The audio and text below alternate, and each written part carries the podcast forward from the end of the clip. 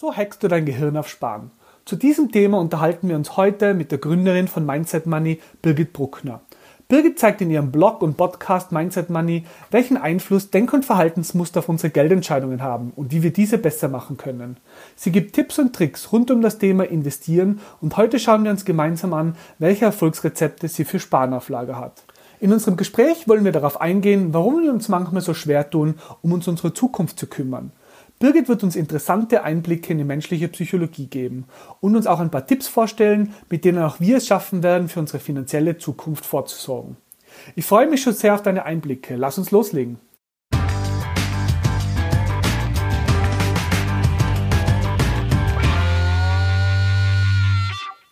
Hallo Birgit, es freut mich sehr, dass wir uns heute zu der Psychologie hinter dem Thema Sparen unterhalten können. Du hast ja ursprünglich Psychologie studiert. Wie bist du mit dem Thema Finanzen in Berührung gekommen?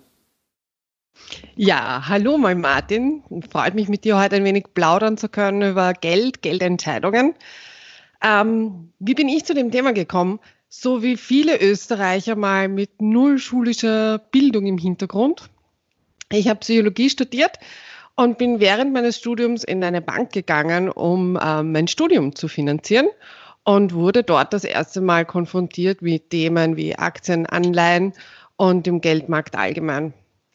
Bin dann dort auch geblieben und habe äh, neben meiner Ausbildung zum Börsenhändler, dann war ich auch Analyst und Fondsmanager und zum Schluss habe ich dort Stiftungen, Familien in Geldanlage beraten als Psychologin, habe aber natürlich auch eine Ausbildung dann im Bereich Finanzen gemacht. Und das Spannende war, die ganze Zeit, also es waren über sieben Jahre, hatte ich also mein, mein psychologisches Wissen im Hintergrund und habe mir immer gedacht, was tun die Leute da? Weil einfach ganz viel wie Kapitalmarkttheorie funktioniert, am Papier wunderschön ist, aber wir Menschen funktionieren halt nicht so. Und dann ist es viel verlangt, dass wir hier gute Entscheidungen treffen, wenn einfach der Rahmen nicht passt. Und ähnlich ist es auch beim Thema Sparen, wo man sich denkt, es ist doch nicht so schwer, leg halt ein bisschen was zur Seite, aber irgendwie klappt es dann doch nicht so. Du hast dich ja intensiv mit der Psychologie hinter dem Sparen auseinandergesetzt. Du hast dich intensiv mit Kapitalmarkt, Finanzmarkt auseinandergesetzt. Würdest du sagen, du warst immer schon eine gute Sparerin? Ähm, Jein. also ich glaube, als Kind habe ich sehr gerne gespart. Also so klassisch Sumsi, äh, die Spardose, die man brav gefüttert hat. Aber ich war auch diejenige, die ihre 10 Schilling Taschengeld äh, in der Volksschule ins Kaffeehaus getragen hat, um dort ein Überraschungsei zu kaufen, was sie für den Hälfte des Preises wahrscheinlich beim Kreisler nebenan auch bekommen hat. Aber das wusste ich einfach nicht. Ne? Und das ist oft etwas, das wir eigentlich Geld sparen können, wenn wir ein bisschen unsere Verhaltensmuster überdenken. Und in späteren Jahren bin ich sicher zu einem Sparfuchs geworden, ja. Einfach weil es für mich auch notwendig war und einfach weil ich erkannt habe, dass ähm, man mit Geld ganz anders umgehen kann und sollte, als man vielleicht so als Kind der 80er oder 90er gelernt hat.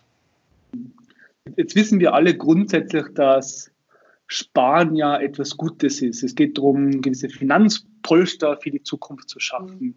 Ähm, warum tun wir oder warum tun sich viele dann trotzdem so schwer mit dem Sparen?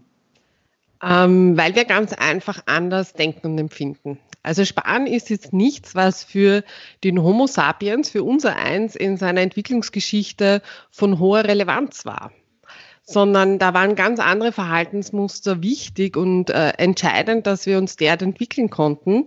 Und die sind einfach heute auch noch dominant. Also im Grunde gibt es da drei ganz entscheidende Faktoren. Und der erste ist so, dass wir Routinetiere sind. Also wir lieben ein gewisses Maß an Gleichlauf, wir machen gern dieselben Abläufe. Wahrscheinlich ist jeder von uns zum Frühstück immer mehr oder minder dasselbe. Ähm, einfach weil es uns den Alltag erleichtert. Ähm, bewusstes Denken, worauf wir uns so gern zurückziehen, also rationales Entscheiden, Abwägen von Alternativen, braucht viermal so viel Energie in unserem Gehirn wie diese kleinen unbewussten Entscheidungen. Und verschiedene Forschungsstudien haben auch gezeigt, dass ungefähr 99 Prozent, also ja, eigentlich fast alles über Routinen definiert werden. Also wir ziehen uns oft an, wir fahren Auto, ohne nachzudenken, machen daneben noch etwas am Handy, denken meistens darüber auch nicht nach. einfach weil wir uns das so angewöhnt haben. Und wenn ich in meinen Routinen Sparen nicht inkludiert habe, dann spare ich einfach nicht, weil ich es nicht gewohnt bin. Weil dieses automatisierte Verhalten ganz stark steuert, wie wir uns verhalten. Also jeder kennt es auch aus anderen Lebensbereichen, wenn man versucht, etwas zu verändern, dann ist das richtig anstrengend. Ja, weil wir einfach, wenn wir nicht aufpassen, sofort in unseren Routinen wieder drin sind. Der zweite Faktor ist ganz eindeutig, dass wir im Hier und Jetzt denken und empfinden. Also die Zukunft ist irgendwann, ist nicht greifbar. Und bei all unseren Entscheidungen gewichten wir unser momentanes Empfinden einfach viel stärker als die Zukunft. Und das hat auch total Sinn gemacht, weil es gab zu einer Zeit, also so um Fred Feuerstein Bilder zu bemühen, da war es wahnsinnig klug zu schauen, dass es mir hier und jetzt gut geht, weil ansonsten gibt es mich morgen vielleicht nicht mehr. Die Sache ist, äh, in unserer heutigen Gesellschaft, also in den Industriestaaten, den meisten Menschen, ist genau das ein Stolperstein. Weil ähm, der Limonadendrink und die Schokoladentorte mag im Hier und Jetzt total super sein, aber langfristig ähm, kann es dazu führen, dass ich äh, vielleicht Diabetes entwickle. Aber das können wir halt nicht abschätzen. Und die Versuchung im Moment zu widerstehen ist etwas, was uns einfach nicht in die Wiege gelegt ist. Aber es gibt natürlich genug Tricks, das zum Wandern. Aber prinzipiell äh, ist es uns wichtig, äh, entscheiden wir danach, dass es uns jetzt einmal gut geht. Und deswegen ist auch das Sparen so schwierig, weil halt die Versuchungen unmittelbar als viel attraktiver und wichtiger wahrgenommen werden. Und der dritte Faktor ist der Faktor Geld an sich. Ja, also Geld ist so etwas, das gibt es noch gar nicht so lange. Äh, und in, in den letzten Jahrzehnten ist neben dem physischen Geld dann auch noch das digitale Geld dazugekommen. Also einfach diese Währung am Handy auf einer Karte ist ein abstraktes Mittel, was für uns ganz schwer greifbar ist. Wenn ich beim Online-Shopping nur mehr jetzt kaufen drücken muss, dann habe ich nicht das Gefühl, dass ich was zahlen muss. Also ich habe das Gefühl, ich kann jetzt hm, freudig etwas erwerben, muss aber gar nichts dafür hergeben. Also das Konzept Geld ist einfach ganz schwer greifbar. Ähm, Beispiel auch zum, zum Beispiel so Geldwahrnehmung. Angenommen, du findest auf einem Dachboden 10 Euro die sind dort vor 18 Jahren liegen geblieben. Was ist denn der Wert von den 10 Euro heute? Was glaubst du, Martin? Wenn es ein 10-Euro-Schein ist, dann ist es immer noch 10 Euro wert, oder? Ja, genau so denken wir. Es steht ja auch 10 Euro drauf, ne? Ganz ja. klar. Ja? 10 Euro sind 10 Euro, was für eine Frage. Und das ist, das ist der nominale Wert. Wenn du mit genau. diesen 10 Euro heute einkaufen gehst, ähm, kriegst du dieselben Güter wie vielleicht vor 18 Jahren? Nein. Ne? Weniger, ja. Weniger, genau, weil es ist ja alles andere teurer geworden. Man könnte auch sagen, das Geld ist weniger wert geworden, weil wir einfach diesen nominalen Wert und diesen realen Wert nicht wirklich gut unterscheiden können. Also äh, dahinter steckt dieses nette Wort Inflation oder Verlust der Kaufkraft und das geht einfach nicht in unseren Kopf rein, ja, sondern wir orientieren uns nach dem, was auf dem Schein draufsteht. Und ähnlich sind auch Zinseszinseffekte. Also wir können nicht wirklich berechnen, wenn ich Geld anlege und äh, diese 10 Euro vor 18 Jahren angelegt hätte, was denn dann diese 10 Euro heute wert wären. Weil wir das nicht berechnen können, auch die größten Mathe-Genies unter uns nicht. Und das sind so die drei größten Faktoren, die dazu führen, dass Sparen einfach hm, nicht, nicht unbedingt immer gut funktionieren muss. Einfach weil wir im Hier und Jetzt denken und schauen, dass es uns gut geht uns eine gute Absicht von unseren Denkmustern, ähm, dass wir Routinen entwickelt haben im Kaufverhalten, im Konsumverhalten, ähm, die Sparen nicht unbedingt zugänglich sind und das Geld einfach etwas ist, was nicht wirklich greifbar ist. Und das macht es nicht immer leicht. Aber wenn man die Muster berücksichtigt, dann findet man Tricks, wie man ganz mit Freude vielleicht auch spart und das richtig Spaß machen kann. Zu den Tricks werden wir dann später noch kommen. Ähm, du hast es ja schon angesprochen. Man hört ganz oft YOLO, you only live once. Auf der anderen Seite hört man bei mhm. diesem Niedrigzinsumfeld, ähm, ist es besser, man gibt das Geld aus, sparen macht keinen Sinn mehr. Was, was ist denn dein Blick auf diese Thematik? Also ähm, vielleicht um, um mal auf das Thema Zins einzugehen. Natürlich ist der Niedrigzins für alle, die nicht sparen wollen, eine willkommene Ausrede Weil schon wie du es formuliert hast, ich kriege ja eh nichts für mein Geld, also verbrate ich es doch lieber und, und genieße mein Leben. Ähm, aber das ist halt ganz auf den Moment bezogen und sehr kurzfristig.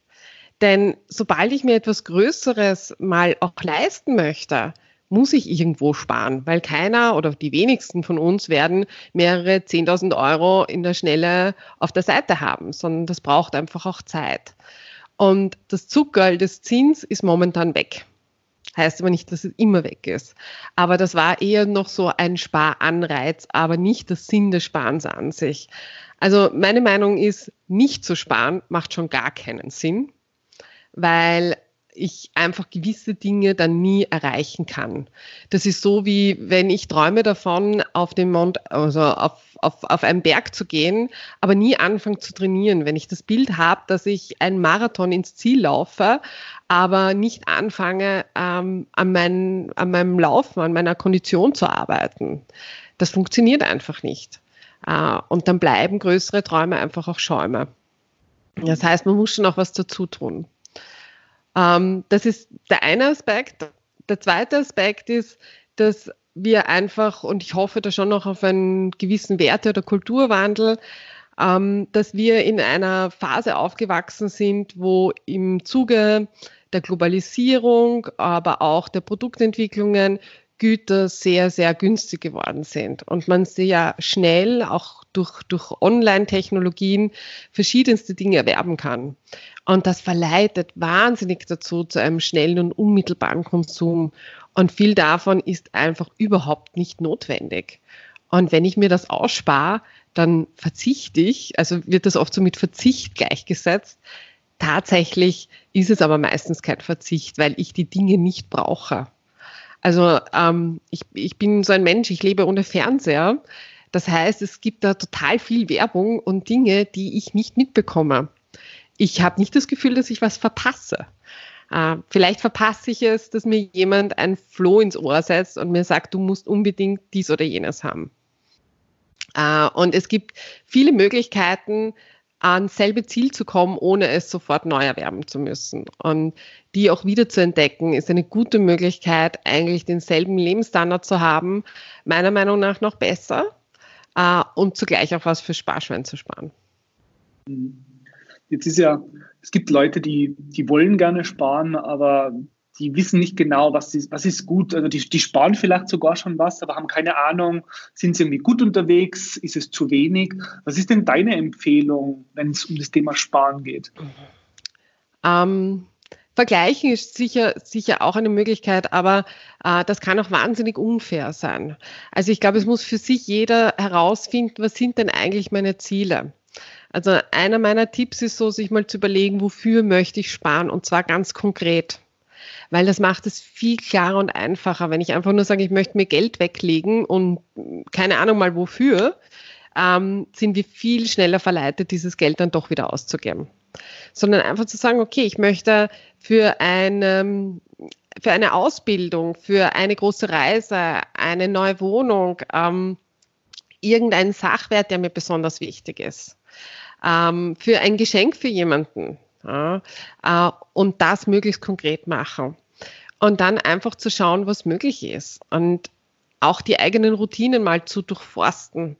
Ähm, es gibt Menschen, die haben wenig Sparpotenzial. Einfach wenn ich am Existenzminimum lebe, dann mag das oft zynisch leben. Äh, viele von uns haben deutlich mehr Möglichkeiten, als ihnen eigentlich bewusst ist, weil sie einfach immer nur schauen, na ja, am Monatsende ist nichts am Konto. Also kann ich ja gar nichts sparen. Aber das ist in meinen Augen der falsche Zugang, sondern ich muss zuerst mal schauen, wo fließt denn mein Geld eigentlich hin? Und ist das für mich nachhaltig? Macht das für mich Sinn? Möchte ich das so? Oder macht es nicht viel mehr Sinn, da ein bisschen mal was zu schrauben?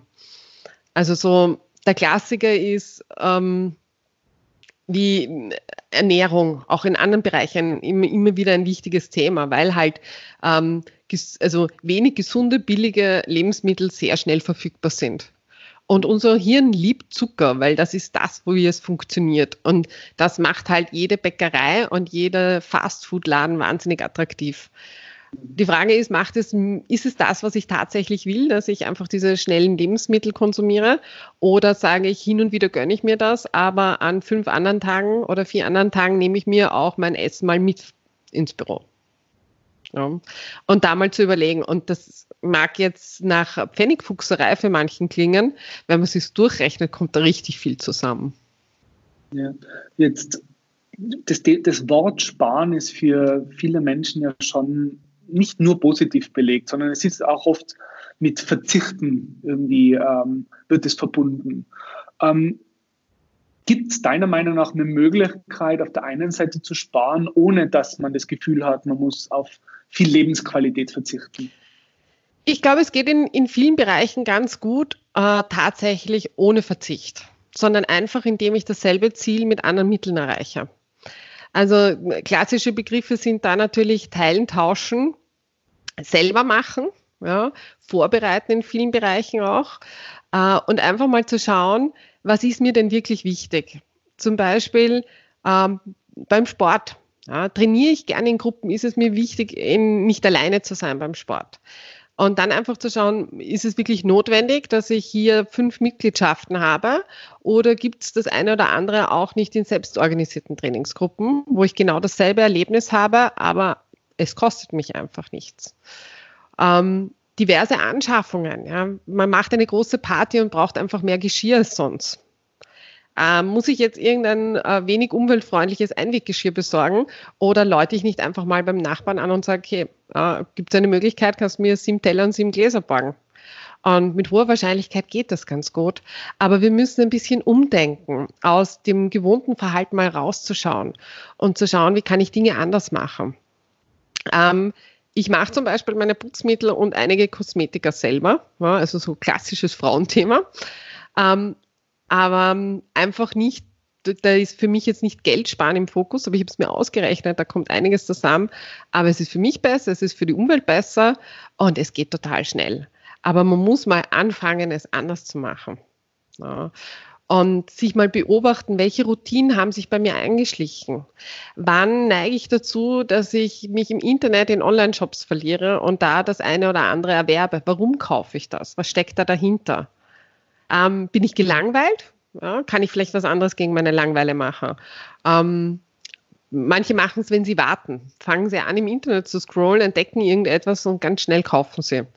Dann lege ich mir bereit äh, eine Sprache, die ich lernen möchte und in der Wartezeit übe ich da ein paar Vokabeln. Oder ich lese ein Buch wieder mal, auch nicht schlecht. Oder man hört sich auch einen Podcast an.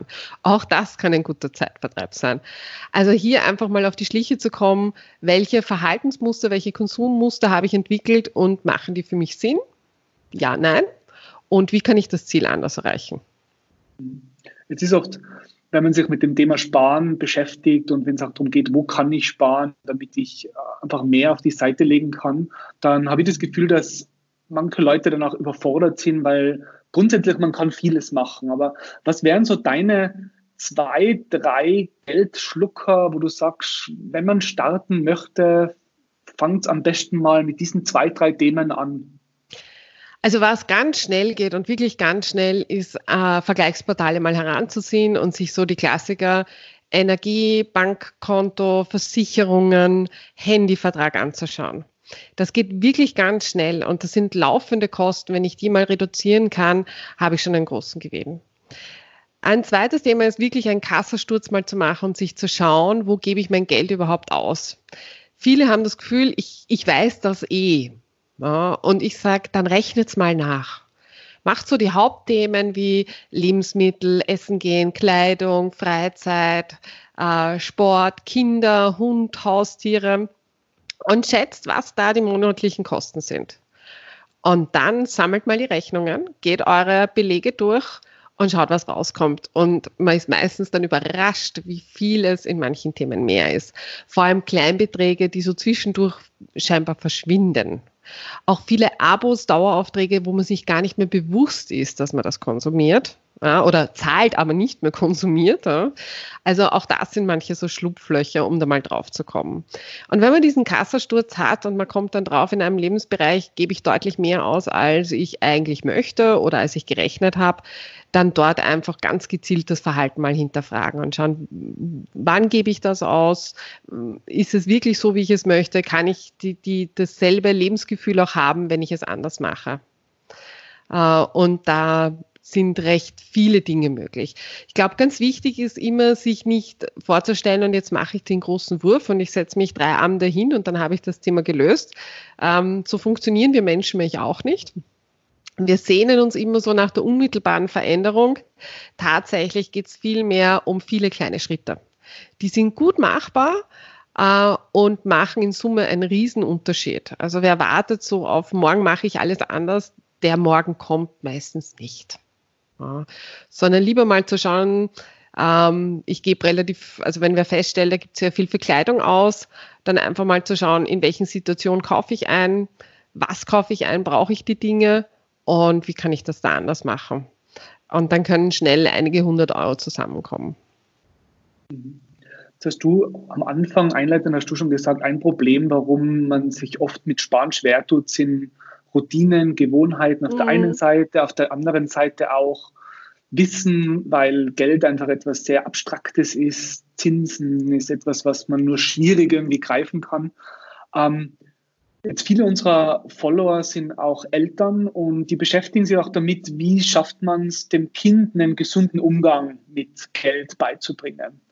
Ähm, hast du da Tipps, was man, also muss man als Elternteil was machen? Wenn ja, was könnte man machen, um dem Kind schon frühzeitig eigentlich einen gesunden Umgang mit dem Thema Geld, Instant versus Delayed Gratification und mhm. so weiter beizubringen? Also man kann, man kann zu Hause ganz einfach das Zinsens, äh, Zinseszinseffekt nachmachen.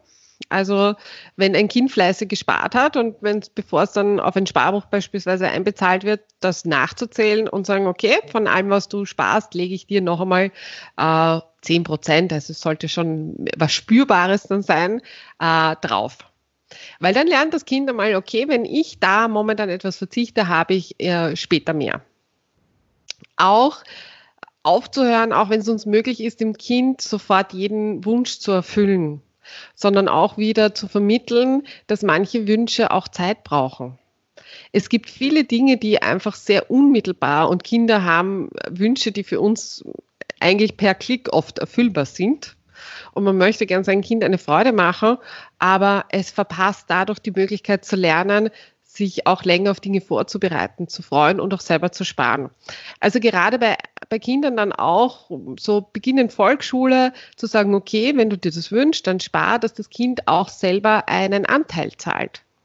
Nicht, weil es unbedingt notwendig ist aus finanziellen Aspekten, sondern einfach, um auch zu lernen, dass ich mir vielleicht nicht äh, beim, im Supermarkt jede Zeitschrift kaufe, sondern das aufspare, um mir dann etwas anderes leisten zu können. Ähm, ich finde es auch ganz wichtig aufzuzeigen, andere Möglichkeiten. Also muss ich jetzt unbedingt ein neues, ähm, ein, ein neues Handy haben, auch aufzuzeigen, was steckt denn da im Hintergrund, gerade bei älteren Kindern. Die können das schon sehr gut greifen, auch einfach mal zu zeigen, was steckt hinter diesen Produkten. Und das ist auch eine Möglichkeit, im, in Bezug auf Konsum das Ganze zu drehen. Also ähm, meine Tochter ist jetzt, wird drei und ähm, wenn sie etwas haben möchte, sie kauft schon selber. Also sie kriegt von mir auch das Geld, sie geht zur Kasse, sie zahlt selber. Also sie soll von Anfang an irgendwo mitbekommen, ähm, dass da ein Austausch stattfindet und nicht die Dinge plötzlich da sind. Weil das ist etwas, was oft verloren geht, gerade bei digitaler Zahlung. Ähm, weil das Kind sieht einfach, da wird eine Karte hingelegt und wir gehen mit vielen schönen Sachen wieder nach Hause. Und da geht das Gefühl verloren. Und auch wenn das Barbuch oder das Sparschwein aus ähm, Anlagegründen momentan jetzt nicht das attraktivste ist, ist es doch das, was für Kinder am greifbarsten ist. Weil da habe ich Münzen in der Hand, äh, da habe ich Scheine, auch ähm, mal zu schauen, was ist was wert. Also früher anzufangen, auch zu sortieren, dass hier die Größe einen Zusammenhang hat, auch mit Wertigkeit, um ein bisschen ein Gefühl damit zu bekommen. Ja. ja. Und drüber reden. Ja, also einfach auch reden, warum man spart und auch die Eltern das erzählen, nein, ich hätte das zwar gerne, aber das ähm, ist es mir jetzt nicht wert, weil ich möchte das und das in Zukunft haben. Also auch einfach erzählen, erklären, das eigene Verhalten, das mitzugeben. Sind wir ja, also in, im deutschsprachigen Raum gibt es ja sehr oft so die, die Aussage, über Geld spricht man nicht. Mhm. Ähm, wie siehst du das? Ja, das ist bei uns eine ganz eigene äh, Verhaltensweise. Also in, in Japan ist so das Thema, wie viel verdienst du, die, äh, der Gesprächseinstieg auch, um zu schauen, wer wo steht. Leider ist es bei uns, hat sich so entwickelt, dass darüber nicht gesprochen wird. Und ich halte das für einen sozialen Trugschluss. Also äh, ich merke es auch selber immer wieder mit Freunden darüber zu sprechen, was hat das gekostet, was ist euer Jahreseinkommen, wie legt ihr das an? Ist äh, ungewohnt bis unangenehm. Und zugleich geht uns da aber wahnsinnig viel Wissen verloren. Also einfach sich auch mit anderen mal auszutauschen, wo, wie gehen Sie bei Sparen vor? Wo haben Sie vielleicht Ihr Leben umgestellt, um hier auch neue Möglichkeiten zu entdecken? Ähm, also soziale Faktoren, Community ist immer eine ganz starke Möglichkeit, wenn ich etwas verändern möchte. So wie Runtastic beim Laufen. Ja, warum laufen so viele Leute plötzlich dann oder warum war Runtastic so erfolgreich oder äh, Threeletics? Ganz einfach, weil diese gruppendynamischen Aspekte drinnen sind. Und das kann man sich beim Thema Geld auch wunderschön zunutze machen. Ich muss nicht alles selber neu erfinden. Ich muss nicht auf alles draufkommen, sondern sich hier ganz aktiv auszutauschen, unterschiedliche Zugänge und Modelle zu sehen und das Geld wieder zu einem Mittel machen und nicht zum Selbstzweck. Also wenn ich mehr am, am Konto habe, bin ich deswegen kein besserer Mensch. Wenn ich wenig am Konto habe, bin ich nicht schlecht oder bin ein vielleicht von den Werten her höherer Mensch, weil mir Geld nicht so wichtig ist. Also ein bisschen auch draufkommen, wie wir hier im sozialen Kontext darüber reden und einfach zu schauen, was steckt dahinter, welche Tricks nutzen andere, hat das was für mich oder nicht. Mhm. Jetzt werden wir ja, du hast es auch schon angesprochen, dass die, die Konsumindustrie ist ja schon sehr gut, wenn es darum geht, uns zum Kaufen zu hm. stimulieren, sage jetzt mal bis hin fast zur Manipulation. Ähm, was machst du konkret, wenn du einkaufen gehst, um eben nicht auf diese Tricks reinzufallen? Oder bist auch du nicht davor irgendwie geheilt also gibt, sozusagen? Nein, also ähm, ich, ich bin Mensch und damit ähm, bin ich für Suggestion und Manipulation genauso empfänglich wie jeder andere. Äh, das ist so. Und wenn ich unaufmerksam bin, vielleicht müde oder besonders gut gelaunt, dann kann es mir genauso passieren, dass irgendetwas in der Einkaufstasche landet, was weder geplant war, ja, noch ich nachhaltig daran Freude habe. Was ich begonnen habe, ganz klar zu verändern, ist, welche Information mich erreicht. Also gerade man, also Werbung ist ausgelegt auf Manipulation.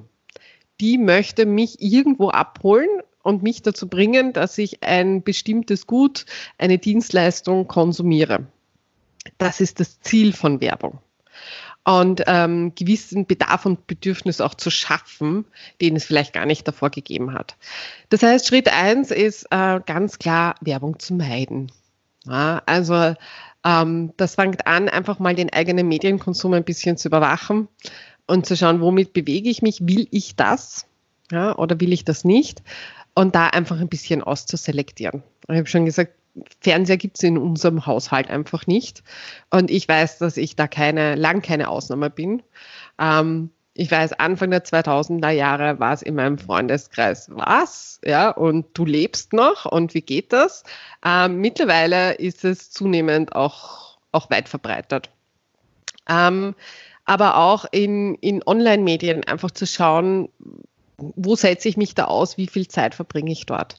Weil Suggestion ist wahnsinnig unmittelbar, wir können uns davor nicht wehren. Auch zu schauen, ähm, Einkaufslisten. Ja, also wir haben eine, eine digitale Einkaufsliste und da werden alle Lebensmittel notiert, die besorgt werden. Und es gibt eine andere Liste für Dinge, die wir meinen, die wir im Haushalt brauchen oder für unsere Tochter brauchen. Und die stehen dort mal. Ja, mindestens 30 Tage.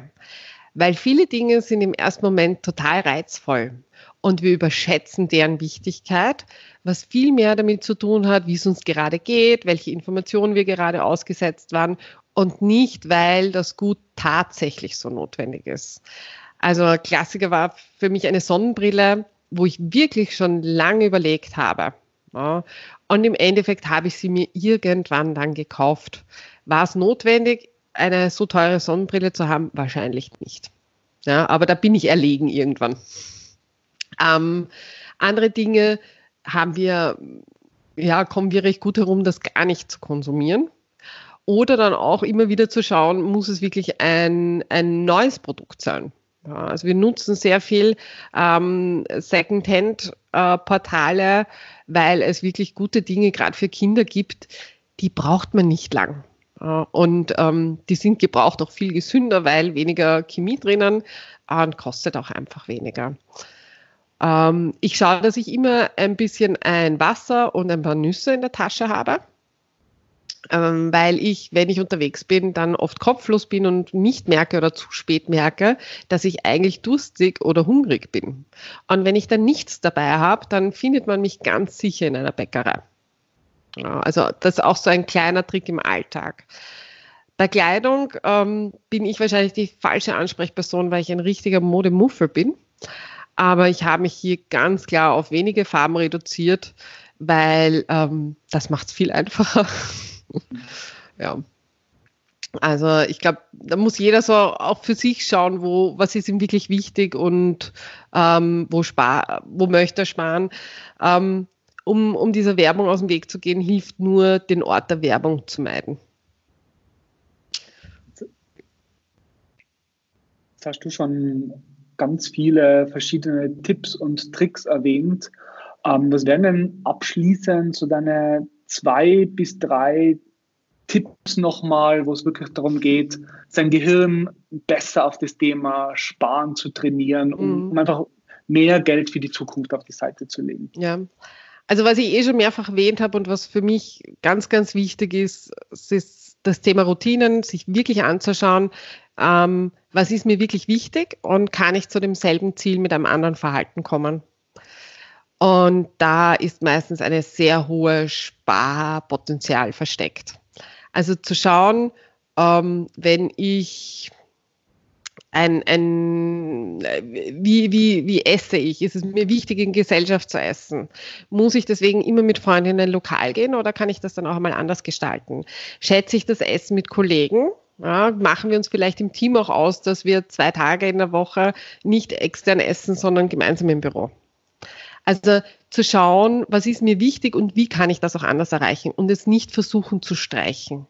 Wenn jemand ähm, Kleidung und Mode wahnsinnig wichtig ist, dann wird das nicht der Punkt sein, wo er groß sparen kann. Aber vielleicht kann ich schauen, muss, muss immer alles neu sein, ja, oder kann ich auch mal Tauschbörsen nutzen? Oder äh, kann ich vielleicht auch lernen, mir das eine oder andere selber zu machen? Also ich habe Freundinnen, die sind ganz toll im Schneidern, ja, äh, ich nicht. Ähm, also das wäre so das Erste, die gewohnten Routinen. Das Zweite ist meiner Meinung nach ganz wichtig, sich ein positives Sparziel zu holen. Also nicht zu sparen, weil ich sparen muss oder weil ich Schulden abzahlen muss oder weil ich meine Mo Wohnung nicht mag und da raus muss, sondern das Ganze zu schauen, ins Positive zu drehen. Also ich möchte für meine Zukunft vorsorgen. Ich möchte ähm, mir meine Wohlfühlwohnung leisten. Ja. Hintergrund ist ganz einfach, dass diese positiven Ziele es viel leichter machen, dass wir den Fokus auch in die Zukunft richten. Und das macht es einfach einfacher in Momenten der Versuchung dann zu sagen, nein, mache ich nicht, weil ich möchte meine, meine Wohlfühlwohnung haben. Um dieses positive, ich nenne es auch VIP-Ziel, auch wirklich plastisch zu machen, emotional aufzuladen. Also zu sagen, nicht nur ich möchte meine Wohnung haben, sondern wie soll die ausschauen? Wie, was für eine Couch steht da drin? Wie fühlt es sich an, auf der zu sitzen? Wie schmeckt der Kaffee in der Küche? Ähm, wie ist es dort aufzuwachen am Sonntagmorgen? Ähm, das ganz stark reinzubringen. Hintergrund ist ganz einfach, dass diese Emotionen das unbewusste Denken ansprechen und das steuert, wie wir zu Beginn gehört haben, und die meisten unserer Entscheidungen. Und wenn ich es schaffe, mein Unterbewusstsein an meinen Zielen auszurichten, dann funktioniert das Verhalten ganz von selbst. Und das positive Ziel ist dann auch viel, hält mich davon ab, auch ähm, manchen, manchen Fallen zu erliegen.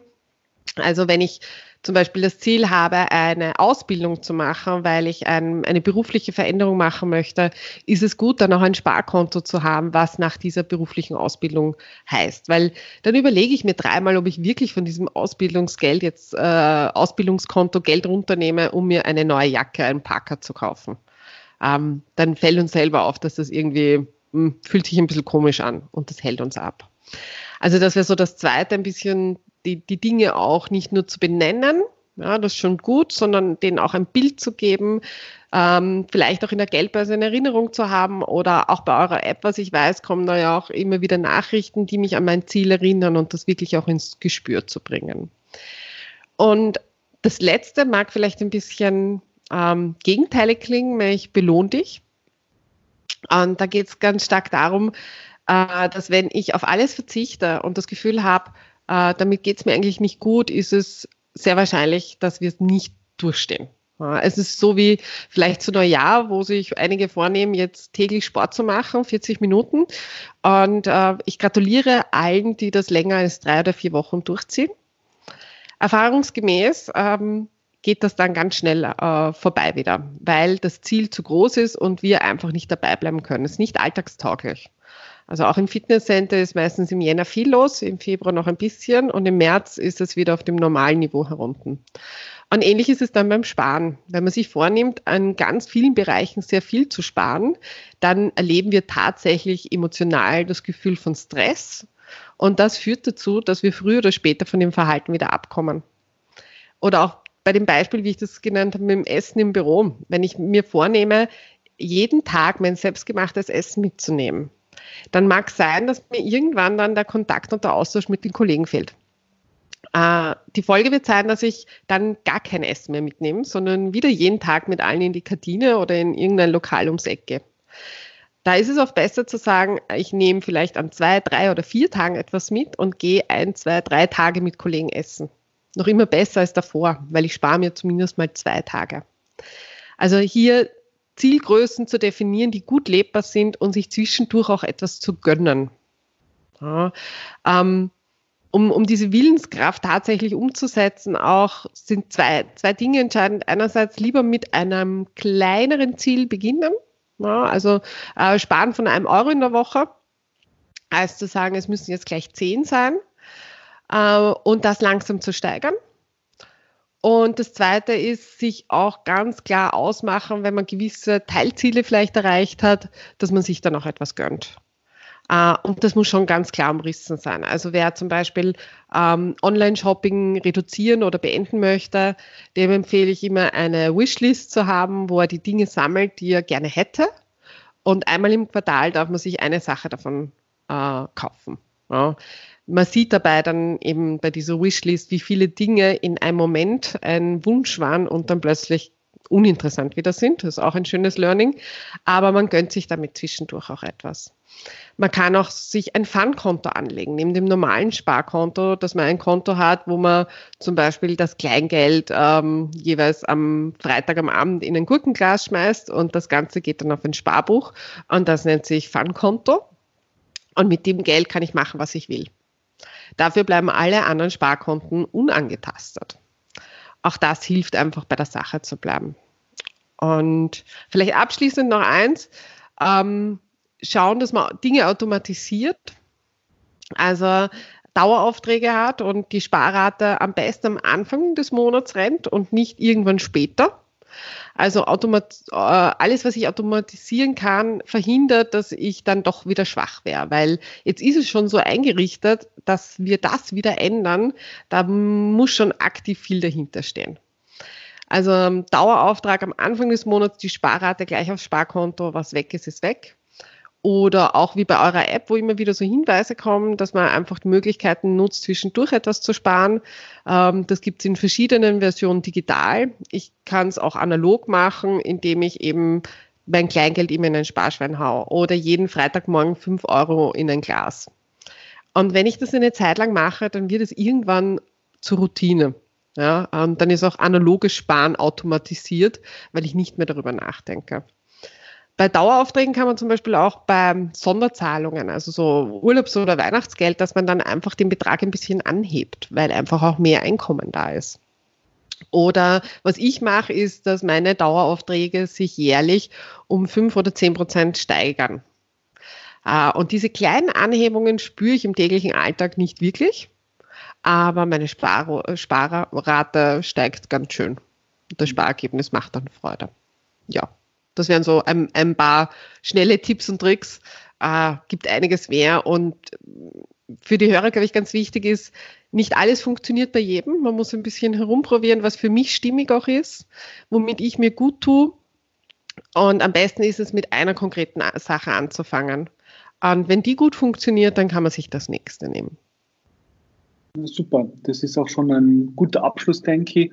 Liebe Birgit, vielen, vielen Dank, dass du so viele Insights aus deiner Erfahrung mit uns geteilt hast und für alle deine Tipps und Tricks, um unseren Zuhörern zu helfen, mehr zu sparen und ihr Hirn auf Sparen zu hacken. Vielen Dank. Ja, ich sage auch danke und wünsche euch allen viel Spaß und einen schönen Tag noch. Tschüss. Tschüss.